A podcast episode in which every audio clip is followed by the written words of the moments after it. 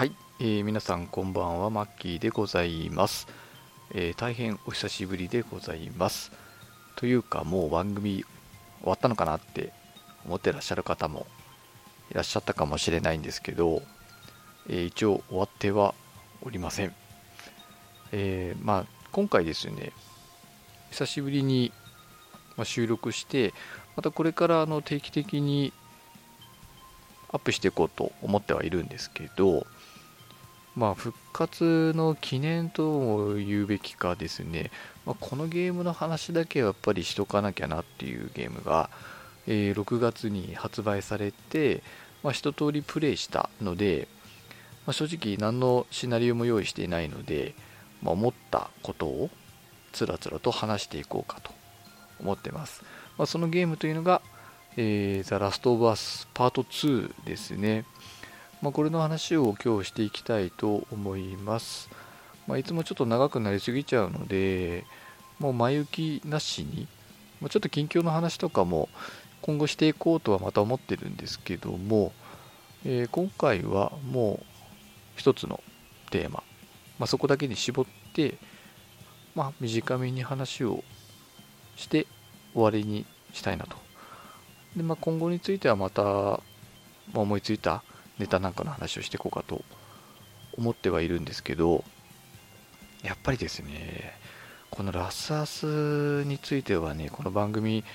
第1回でね話してるんで、まこのゲームの、ま、レビューというか感想はちょっと外せないかなって、まあ、正直思っているので、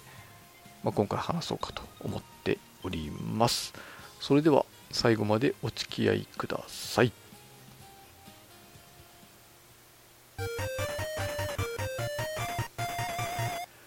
はい、えーそれではですね早速まあ今ちょっと手元に全く資料も何にもないので本当にこう思ったことだけを今回は話していきたいなと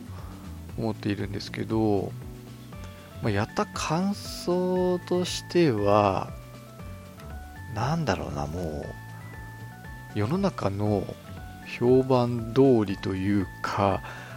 まあねあの、まあ、よく聞くと思うんですけどすごく賛否の分かれた作品に仕上がっているみたいなんですよね。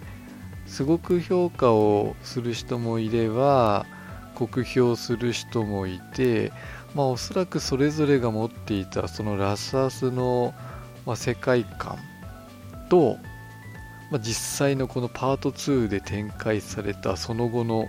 あの2人のねエリーとジョエルの世界を、まあ、壊されたって思って怒ってらっしゃる方もいるいるんですかね？本当にいるのかな、まあ、結構ですねあのレザーレビュー？ユーザーレビューは荒れてしまってるんですよね。あのメタスコアっていうその海外の、まあ、いろんなサイトのこう評価を、ま、平均したようなものがあってそれだとかなり良かったんですよね。発売前95点とかだったんですよ。確か95点ってもう年に1本か2本出るかぐらいのレベルの高評価なんですよね。ただ蓋蓋開けてみると ユーザーレビューが荒れているって言って、まあ、だんだん落ち着いてきてはいるのかなとは思うんですけどだいぶ荒れていると。でその情報がですねちょっと頭の中に入ってきてしまってそれがちょっとどうかなってあの自分のプレイにですねちょっと悪い影響を与えなきゃいいかなって思ったりもしたんですが、まあ、正直に言うとうーんなんだろうな。まあ酷評する人の気持ちがすごくわかるって感じですね。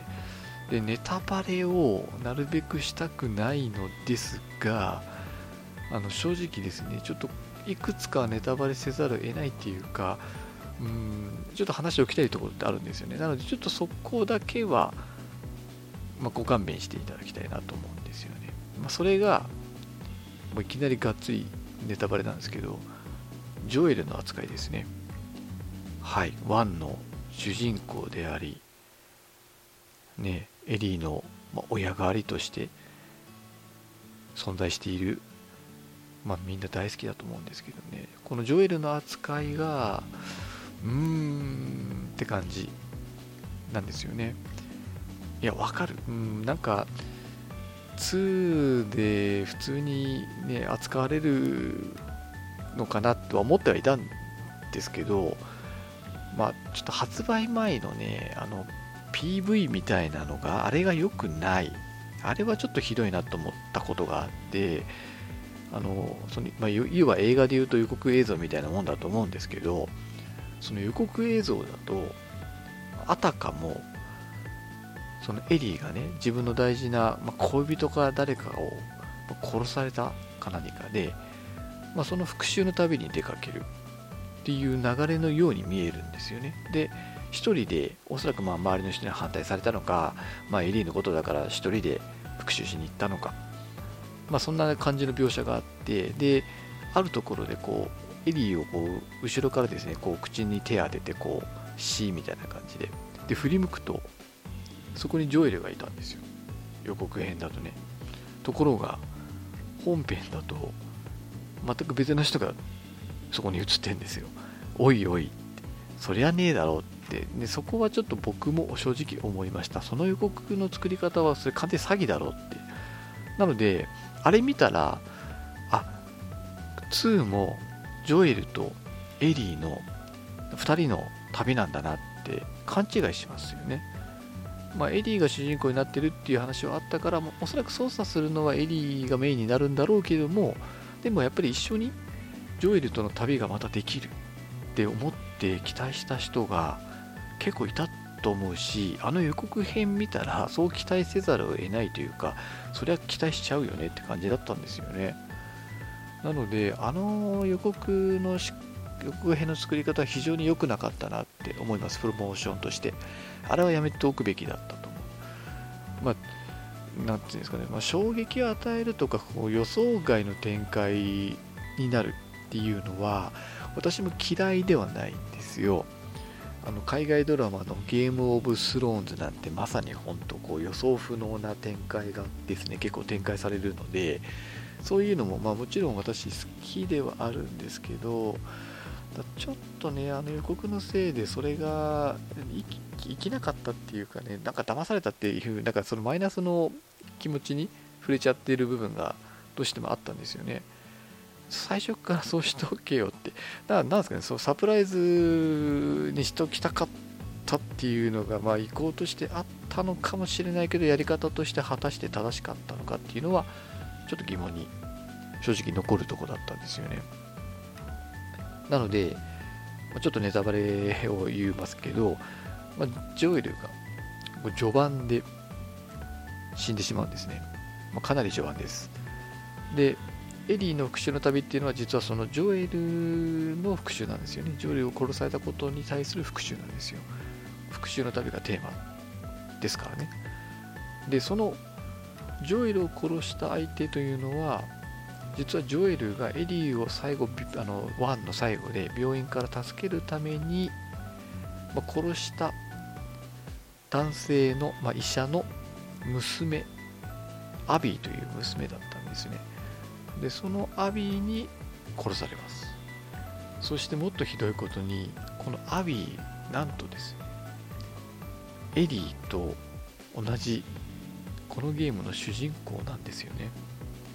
大体全体の6割はエリーなんですけど4割前後は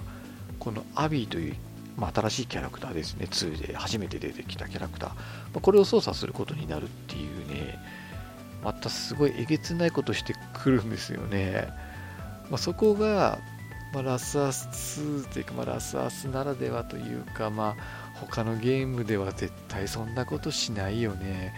なんていうの、あえて王道にしない、まあ、そこがもしかするとこのゲームの特徴というか強みというか、なのかもしれないけど、ちょっとね、あれはねっていうところは、まあ、あったと思うんですよね。私も最初ちょっとこのアビーというね、女性、女性なんですけど、まあ、ゴリラみたいなんですよ。見た目も体格もめっちゃ硬いんですよね。で、すごく武骨な感じ、本当男っぽいんですよ、だから。まあ、アビーもちょっとそういうとこあるんですけど、エリー以上にすごく男っぽい女性なんですよねなんだけど、まあ、実は、ね、ジョエルの敵でありながら悪い人間かっていうとそうでもない。っていうのが分かってくるんですね。後半アビーをプレイしていくうちに。でまあ感情移入するかどうかっていうところはま微妙なんだけどちょっと見た目も見た目で。ただ共感はされるというかまあ仕方がないって思うというか何て言うんでしょうね。私はちょっとアビーというキャラクターを、まあ、心の中では許してしまったし、まあ、嫌いではなかったんですよね最後。なのでまあ本当難しいんですけどねこれは。だからななんてことをプレイさせるんだって正直思いましたね。なんせあのこれもネタバレになるんですけどアビーを操作する以上敵はエリーなんですよ。まあ、エリーの敵はアビー、まあ、敵はアビーである以上、アビーで操作するということは、敵はやっぱりエリーなんですよね。まあ、いくつかある敵の中の一人ではあると思うんですけど、エリーと対峙しないといけないんですよ。で、それをプレイヤーにプレイさせるかっていうね、まあ、えげつないというか、うーん、正直ね、ビビりましたね。なんかす、ごいことさせるなってこういう、まあ、唯一無二のところが、まあ、このゲームの特徴なのかもしれないけどももっと普通のが見たかった、まあ、つまりエリーとジョエルの旅を新しい旅を見たかった。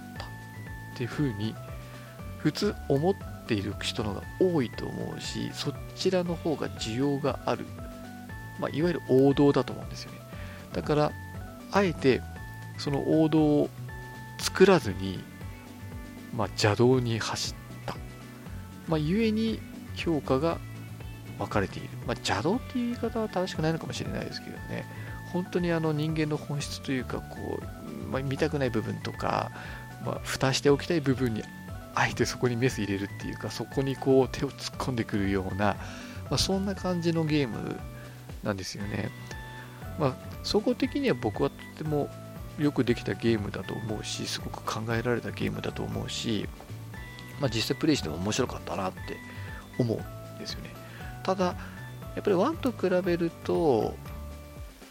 ちょっとややこしいというかね、なんて言うんだろうな、あのやっぱり1の方がね、シンプルだったと思うんですよね。なんというか、ストーリーというか。あと、まあ、時空の中にやはりその娘亡くしたジョエルという中年の男トラウマ抱えた男とまあ自分のことを守ってくれる人がいなくて誰からも、まあ、ちゃんとした愛情を注がれずに生きてきたエリーという女の子、まあ、この2人が、まあ、出会うことによって、ま、絆が深まっていく徐々にね徐々に深まっていくっていうドラマが見ていて、ま、とてもですね、ま、歯がゆかったりとかするんですけど、まあ、そこがぱ心打たれるというか、まあ、なんて言うんでしょう、まあ、そこがメインだったと思うんですね、ワンに関しては。まあ、そこに、まあ、そこに、なんていうんですかね、そこがこう、中軸となってストーリーが展開されていく、そこはぶれないっていうかね、ってこがあったと思うんですけど、まあ、ラスアス2に関してはね、もう復讐っていうのがテーマだですよね。で、その復讐というのが、まあ、果たしてまあ、正しいのかとか復讐って結局また新たな復讐を呼ぶとか、まあ、そういうのってまあ昔からあるじゃないですか、まあ、そういうテーマに触れつつもそれを実際にプレイヤーにプレイさせて嫌な気分にさせるみたいな、まあ、そんなところがあるんですよねこのゲームって。だから本当すごいすごいことさせるなって正直思いました、まあ、ひどいこととは言わないけど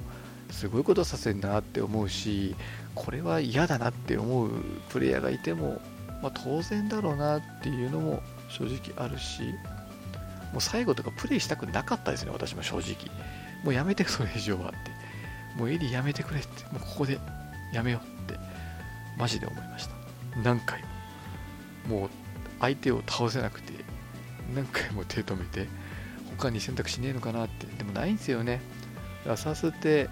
選択制のゲームじゃないから自分でこう未来を選べないんですよね。だからそこはもうどうしようもないんですけど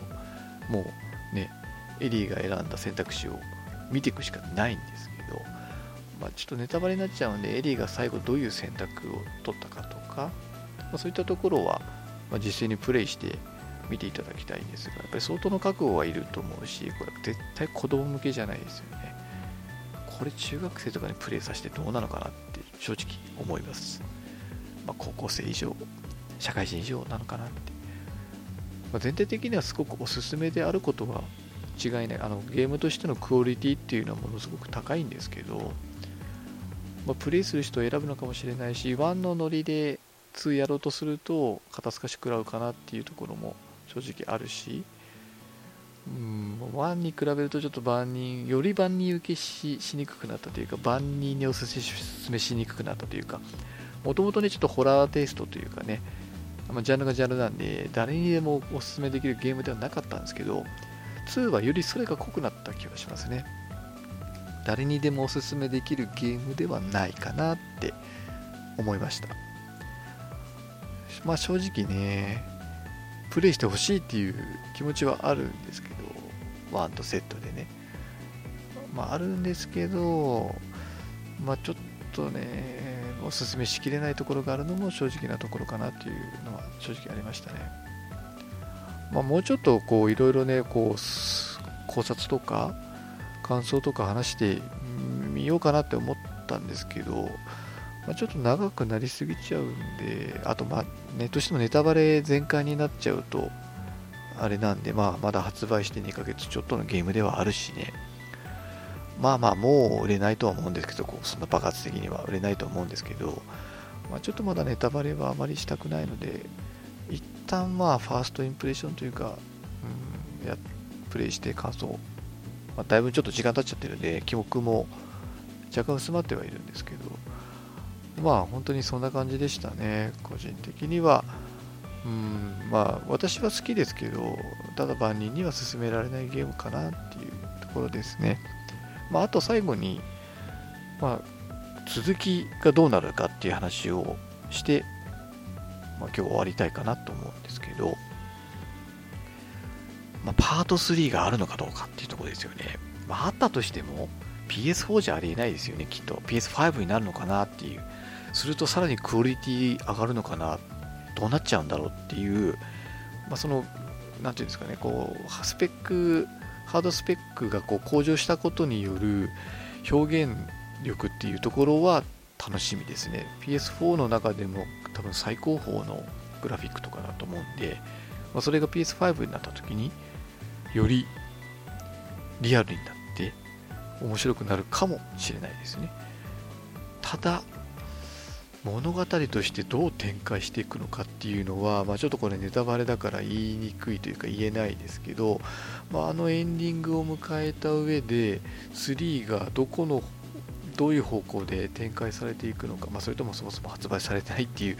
可能性もなくはないんですけど、まあ、でもこれだけ人気の IP だからやっぱり続き作って、まあ、3で3部作として終わるとかねそういった形になるまあでも何年のか映画と違うからゲームって人気あるゲームってどんどんナンバリングタイトル出てくるかどうなんでしょうねそのあたりは。まあでも、まあ、ノーティードッグのことだからかなり時間かかると思うんですよね。やっぱり5年後とか。今回だって67年かかってるもんね。だから、まあ、そんな簡単には出ないと思うんですけどね。私はまあ出れば当然やるし期待もしている部分も当然ありますからまあ出れば当然買うと思います。ただうん想像つかないですね今の時点では。3がどんな感じになるのかっていうね。またなんかこうえぐってくるのかなとかうんどうなんですかね。もうだから今回のって商業的にはちょっと失敗してるのかなって思っちゃうんですよ。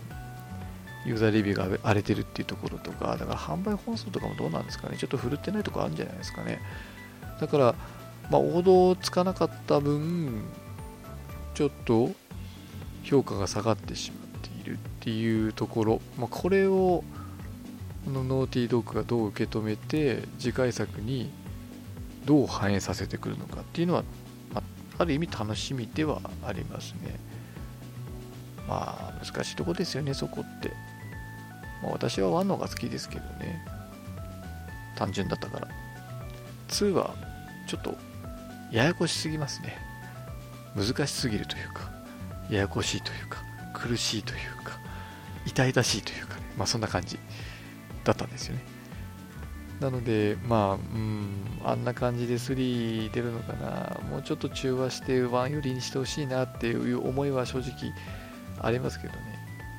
まあでも期待しましょう。何年後かに PS5 で出ることを信じてはいということで、まあ、本当簡単だったんですけど、まあ、私のプレイ、簡単なプレイ感想でした。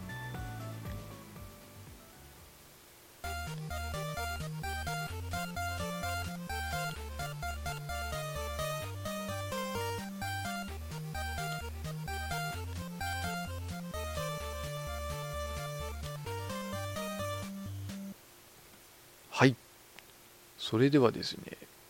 エンディングです。あの今回ですね、番組をちゃんと再開して定期的に配信しようと決めた、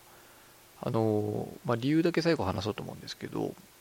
最近ですね、あの YouTube のチャンネルをですね、始めたんですね。でそこでも、まあ、同じような感じで、まあ、自分の、ま使ったものとか思ったこととか好きなものとかを、ま配信していこうと思っていて、で、まあ、一応被らないようにはしようかなって思ってるんですけど、もしかしたら同じようなネタを YouTube でも配信するかもしれないです。ただ今まだ決めてないんですよね。どういう内容を、動画を配信していくかっていう。ま、迷ってて、まあ、こういう感じで、まあ、雑談っぽいやつでいくのか、ゲームの実況とかその配信なのか、またそれ以外のものなのかとか、ま、ちょっといろいろ悩んでて、いるんですけど、まあ、ただ、ポッドキャストはポッドキャストでもう定期的にちゃんと配信しようってあの決めたんですよね。なので、うん、そうですね、大体月に2週間に1遍ぐらいのペースで今後配信していこうと思っております。なので、まあ、よろしかったらまたですね、あの聞いてあげていただけると助かります。また、YouTube の方もですね、軌道に乗ったらですね、改めてこの番組でまた紹介していきたいと思います。多分顔出しもしていくと思うので、あどんな顔なのか気になるなって人は、そちらの情報も楽しみにしていただければと思います。はい。では、マッキーがお送りしました。また次回お会いいたしましょう。さようなら。